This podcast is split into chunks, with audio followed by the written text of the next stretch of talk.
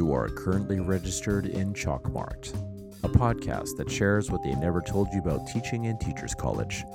I'm Mr. M, and I'll be your host on Chalkmarked. Please take out your freshly sharpened pencils so we can begin.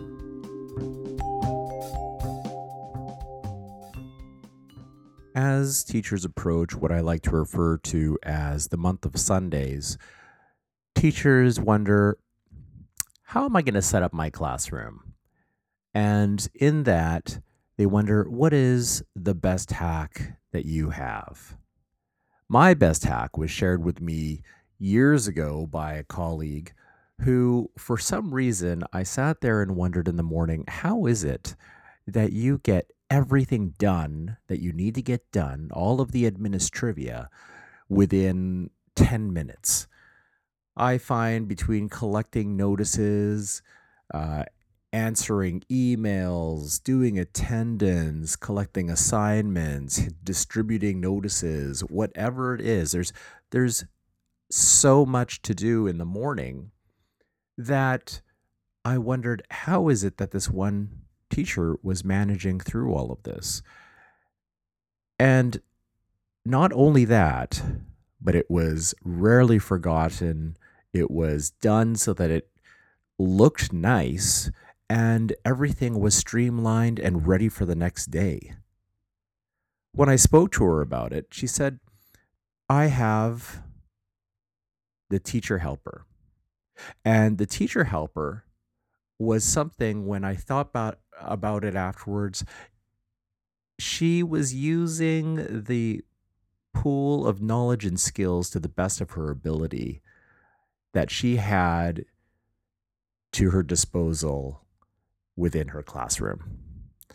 And this was something that I have used ever since, and I've never regretted it. You have up to 30 students with a varied skill set, and this teacher helper position is more than just a monitor job. It isn't something like you're responsible for erasing the boards and sweeping up at the end of the day and taking down the recycling. It, it, it's none of that. You are actually imparting real responsibility to, to a student who can run things effectively and almost better than you could with everything that's on your mind there's always that one kid in your class who's asking, What do I do now? And this is the student who is on top of schoolwork. They have done it correctly. They've already made their changes and corrections. They've organized their desk. They've they've already done it. They are actually asking, what can I do now? That question is really how can I help this class? And it's not what every student means, but it, it's what this one student means. This is the one student who cares about having the class run effectively and in a way that makes sense for that person and for everyone and for you. They are a natural organizer. They could eventually be like one of these Pinterest people who could be a, an online influencer if you wanted to. These kids are rarely given that opportunity to, to sh- really shine. They're the ones who are willing to go that extra mile to make something look pretty, to organize a space uh, uh efficient for efficiency, and can communicate with the class in ways that you might not necessarily be able to. You still have to set out clear guidelines of what they can and cannot do, what they're responsible for, and everything they understand still needs to be approved by yourself. This isn't any student who you can choose, but as you see students go through each year, you'll start to pick out which one that really is. And it's not necessarily the student who does the best academically or is the largest participator in everything. This is another kind of student. I had two outstanding teacher helpers over the years, and one of them let's call Lisa. If I were to describe Lisa, I would say something like Lisa is an excellent example for others. She completes her work on time and effectively. She works well independently and in small groups. She shares thoughtful ideas and actively listens to others. She is respectful of the feelings of others and makes everyone feel welcome. That really was Lisa. She did not pose a threat to anyone. In fact, as the year went through and she just naturally integrated herself into the routine, she was managing the students by helping with assignments, collecting them in a nice, orderly fashion. She would talk to them and, and, and send out reminders for certain students that she knew were habitual forgetters of the assignments. One day, as she was near me collecting the assignments, I'm always kind of listening with one ear about what's happening in the class. And one student came up to Lisa and said, I forgot my assignment. Lisa, I could see, looked over in my direction and looked back to this other student and said, Come back in five minutes when he's finished his coffee. He's usually in a better mood after he's finished his coffee. When she said this, I realized that Lisa was not only integrating herself into the routine, into the ways that I like to have things done, but she was also observing me and trying to figure out the rhythm of the classroom and my own rhythm and how that worked all together.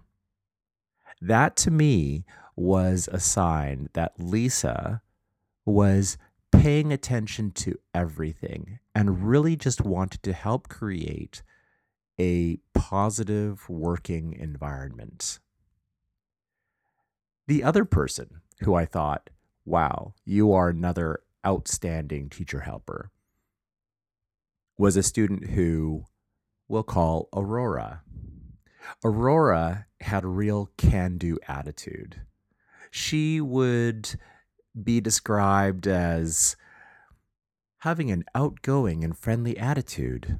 She has a positive energy that she tries to share with others. She is always willing to volunteer her time to others and cares for those around her. She participates in class and in all extracurricular activities because she wants to build a school community. She really did.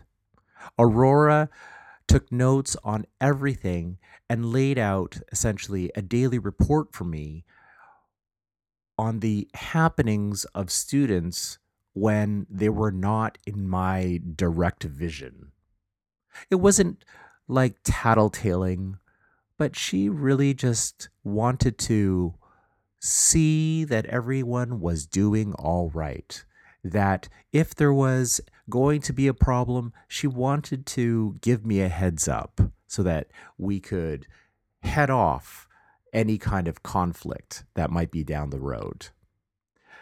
She basically took care of the TOCs that came into my class to ensure that lessons and assignments were given and completed and collected in a way that she knew that the classroom was being run. It came to a point where she basically got herself her own assistant to help her manage certain things in the classroom. She would get there early, she'd go to the office, get my attendance folder, and I'm pretty sure she somehow figured out, or else she was creating a side by side calendar of the changes that happened through the school week so that she could give a warning on how this was going to unfold. She was running her own daybook so that she could account for all of the changes that might happen in the week and that she could plan for herself in the event that she was not going to be around for someone else, most likely her assistant, to come in and carry on her work. These two students, I feel, if they ever become a teacher, will be outstanding teachers and if they ever went into anything else, I'm sure that they could run their own Fortune 500 company. Some might ask if I surrendered too much power in these students or any of the one student that I have be the teacher helper for that year. Not at all. I'm still gauging to see how much responsibility I can give to the individuals.